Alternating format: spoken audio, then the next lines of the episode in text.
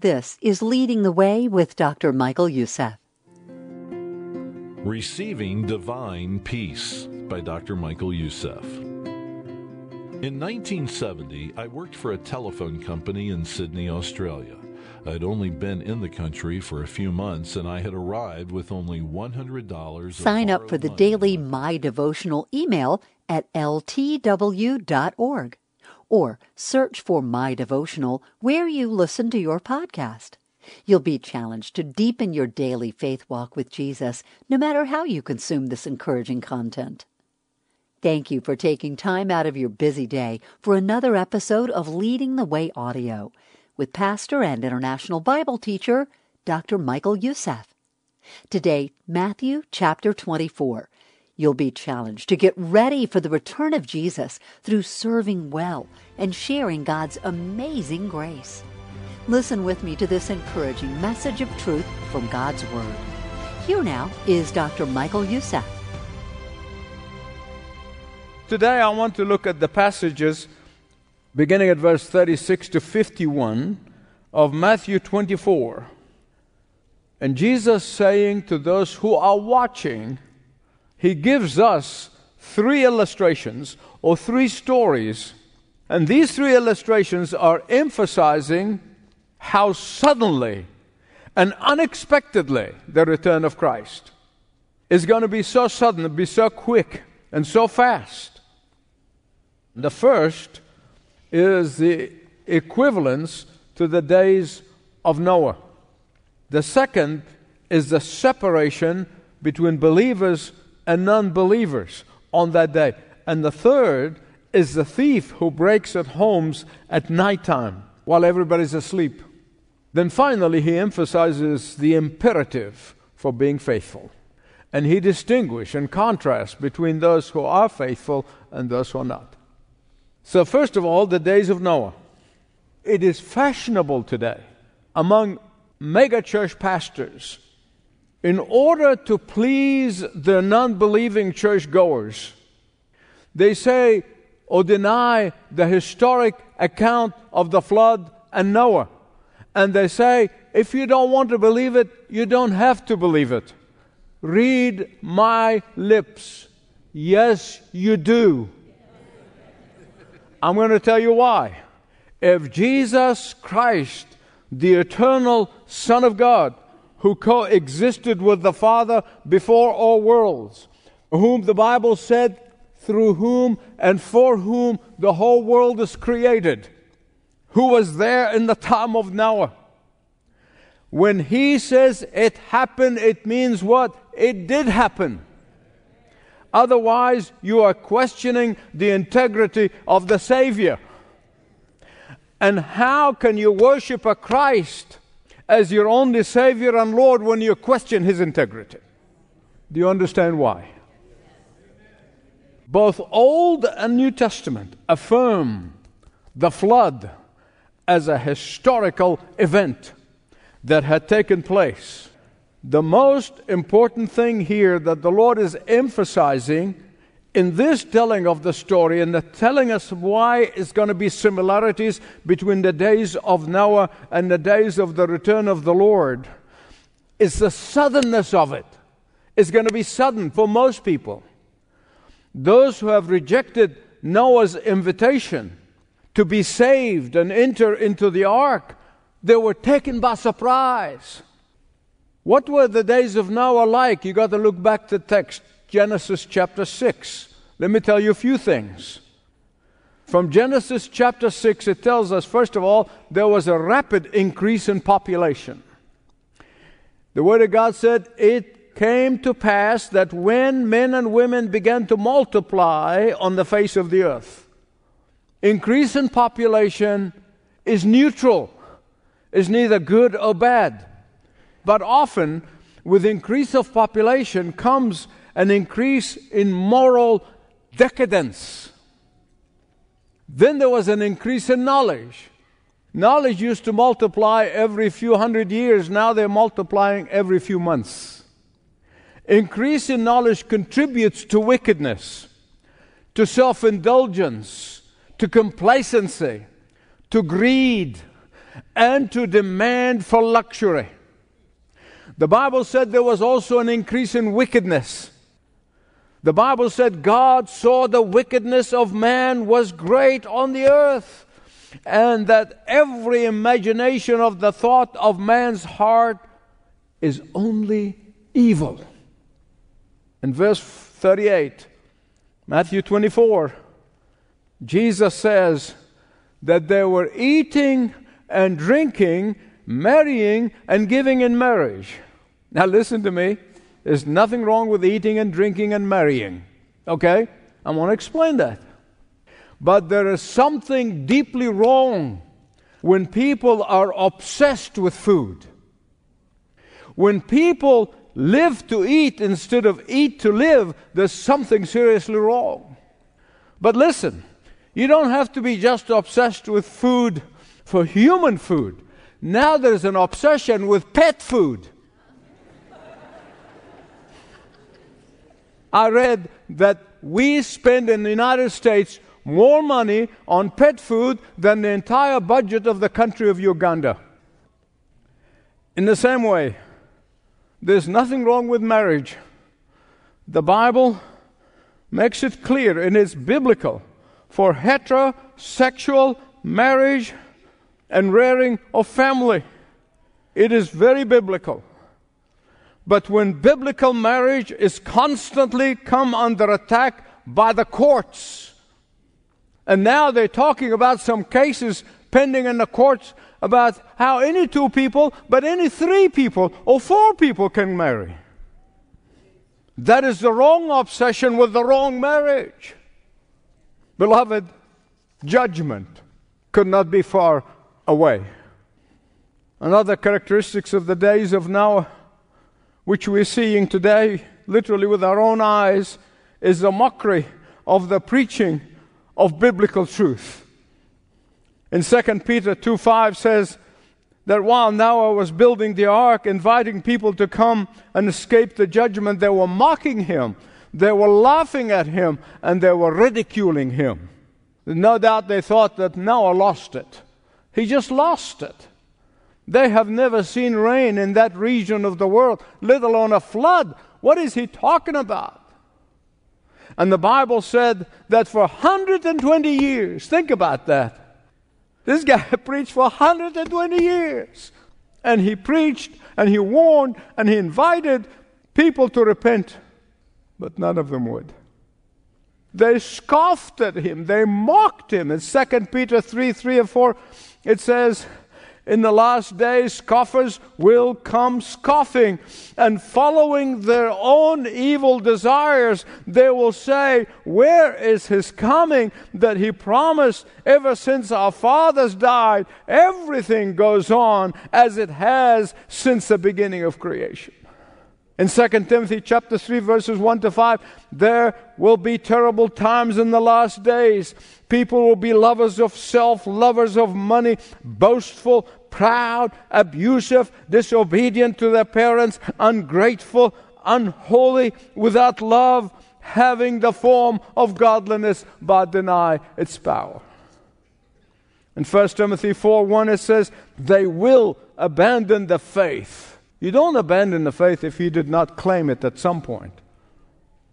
He's talking about what we're seeing today of these pastors and musicians turning their back and they're saying they're going through deconstruction. They're not believing anymore. They will abandon the faith and follow deceiving spirits and things that are taught by demons. Listen to me. Universalism, which is, I'm going to come back to in a minute, is truly demonic teaching that has invaded the mainline denominations years ago and now invading the evangelical churches. It's a teaching of demons. Hear me right, please. When God shut the door of the ark, and listen carefully, the never says Noah shut the door. No, no, the Bible said God shut the door. Nobody could open it. Just as and that was too late. And just as the return of Christ will be too late. Too late to repent. Too late to believe. Too late to come to Him. The second illustration our Lord uses here to emphasize the suddenness of his return is in the separation between believers and non believers, between those who love the Lord Jesus and those who pretend to be Christians. Two working together, two closely related to each other, two next door neighbors, two may share office space, two roommates. One will go to heaven, the other one will go to hell.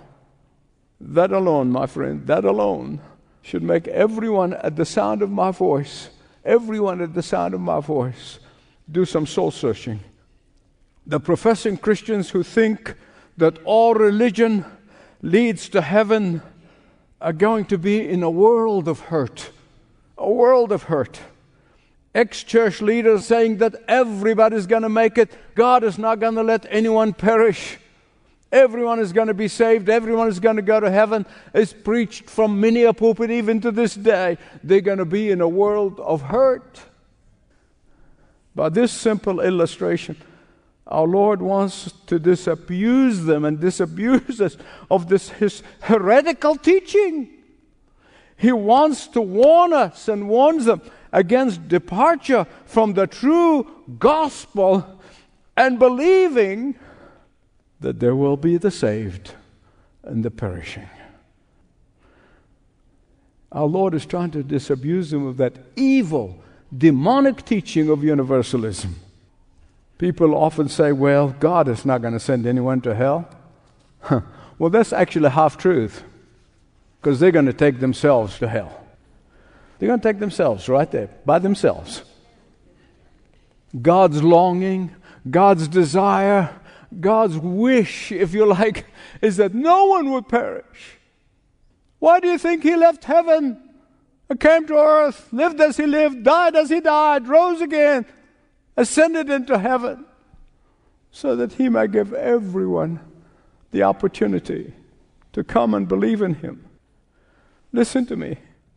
No one, no one, no one, no one no one in the Bible spoke more about hell than Jesus. He even goes on to say in verse 51, saying, When the Master returns, he will cut down the unfaithful and send them where there is weeping and gnashing of teeth. If you think I have joy in saying that, please understand, I don't. No one should. No has a heart for the lost.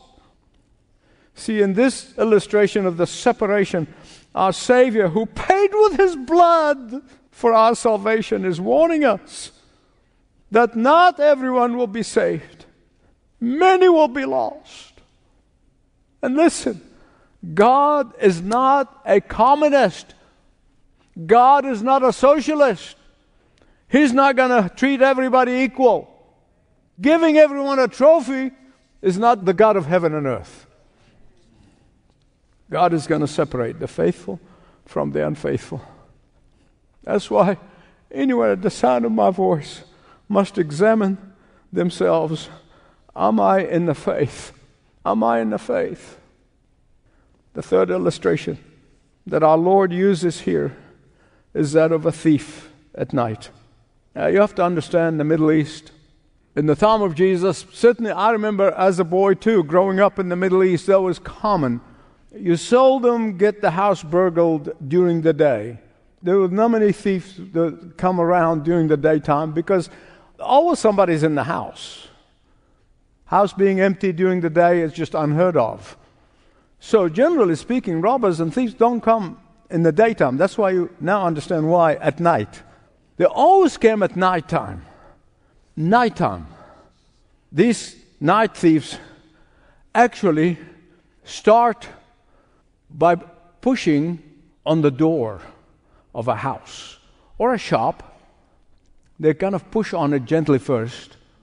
They want to see in case the owner of the house forgot to bolt it. So that way they can stealthily go in. Then, even if it's bolted, they have ways of kind of breaking in quietly so they will not have to wait. They don't beat the door down, so they know they're going to, if they make a ruckus, they're going to wake people up. They don't do that. That's why he talks about the thief at night. They're more what we would call cat burglar. And that's why we say, see the same thought in 2 Peter. We see it in 1st and 2nd Thessalonians. These two apostles, Peter and Paul, basically repeating what our Lord Jesus said. And again, you find it in Revelation 3 3. In the letter to the church in Sardis, the letter to the church in Sardis. I'm going to repeat this. This is not to the agnostics and the atheists. This is not to the Democratic Party or the Republican Party. this is a letter to the church in Sardis. I want to keep making sure you understand as I read what it says. Here's what he said If you do not wake up in time, church, I will come like a thief in the night, and you will not know at what time I will come to you. Question What does the thief comes to steal? What does he come to steal? The trash? Well, the trash bag's outside, he can take it. Actually, save them trouble. No. He comes for the valuables. The valuables. That which we consider the most valuable, prized possession. That's what they're after. And that is why people place their valuables in a safety deposit box and have alarms and we insure our valuables with the insurance company. We don't leave them lying around carelessly. Uh, you know, come in and help yourself. We don't do that. Only careless people do that. Question What can be more valuable possession than your soul? Your soul is the most valuable possession. And that is why Jesus asked the question what can anyone profit if he gains the whole world and loses his own soul? I know some people get worried sick about their possessions, their valuables, and whether it be money or gold or silver or jewelry or stocks or bonds. But should you not be more concerned about the most prized possession, your soul? And if your soul, which is your most prized possession, has been deposited in the greatest safety deposit box of all, the hands of Jesus, then you can sleep like a baby. The world be falling apart, but you're at peace. You're at peace because your most valuable possession, the most prized possession, is in His hand.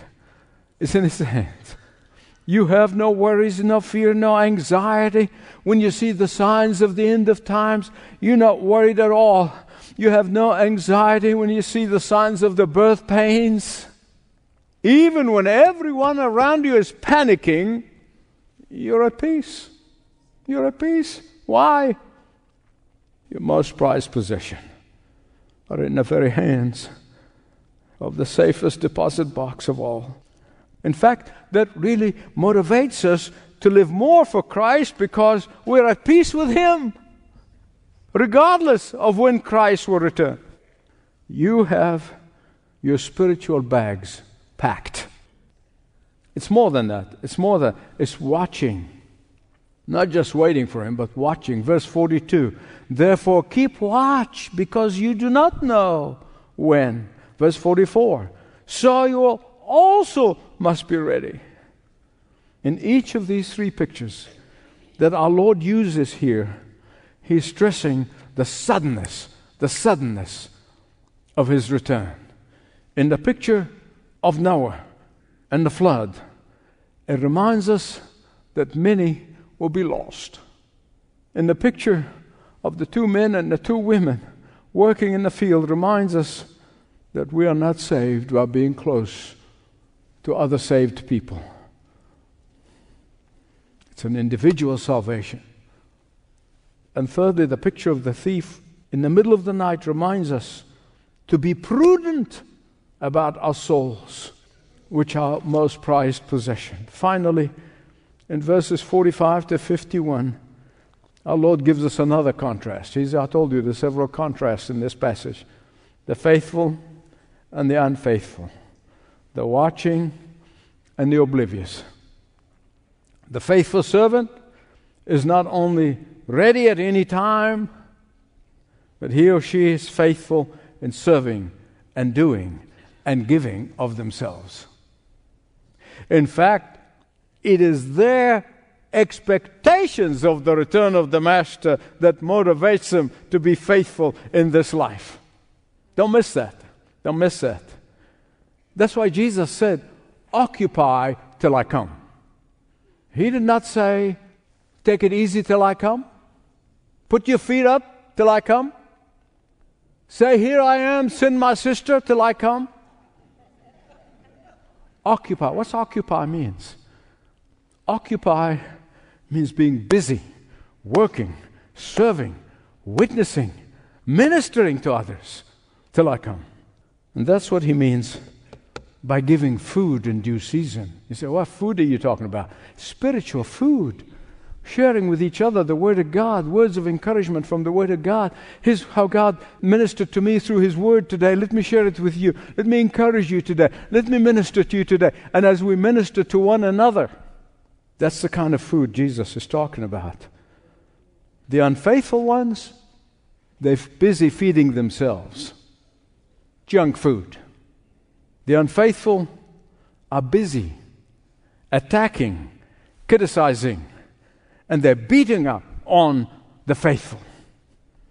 The faithful ones were watching. They were watching. The unfaithful, slouching, putting it off, maybe even give up. My beloved friends, the Bible speaks about now. The hour is now. The day of salvation is today. Don't put it off. Don't put it off. The time for faithfulness is now. Lord Jesus, I don't even know how to pray, Lord. After such a message from your word, it's convicting me. And what I pray for myself, I pray for my beloved friends. Help us, empower us to be faithful. Only you can do that through the power of your Holy Spirit. Forgive us past unfaithfulness. And may you turn a new page with each one of us. For Father, we know that when we pray in Jesus' name and for His sake, you don't only hear us, but you answer us. So we pray in His name. And all of God's people said, Amen. Our prayer is that you have enjoyed and experienced life challenge through today's message on leading the way. What you've heard is part of Dr. Youssef's series called Is the End Near? Well, are you ready for the return of Jesus? Would you like to talk with a pastor or a counselor to walk through any questions that you may have? All you have to do is fill out a short contact form at ltw.org slash Jesus and the Leading the Way team can get you connected. Oh, and by the way, today's content is further explored in Dr. Youssef's special offer for this month the End Times Book Collection. Here are more details. Often driven by fear, Christians and non Christians alike are seeing world events unfold and asking, is this the end of the world? Find hope and security in the pages of God's Word when you get your copy of The End Times Book Collection by pastor and author Dr. Michael Youssef. This special package includes Is the End Near? End Times and the Secret of the Mahdi, and the hope filled Never Give Up. Right now, Dr. Youssef is offering these resources together in a special book packaging called The End Times Book Collection. Details at ltw.org. Learn more about the End Times book collection today, available while supplies last when you give a gift of any amount to Leading the Way. A ministry representative can help you. Just call 866 626 4356 or that website ltw.org. This program is furnished by Leading the Way with Dr. Michael Youssef. Connect with us via television, YouTube, Facebook, X, and all of our social networks.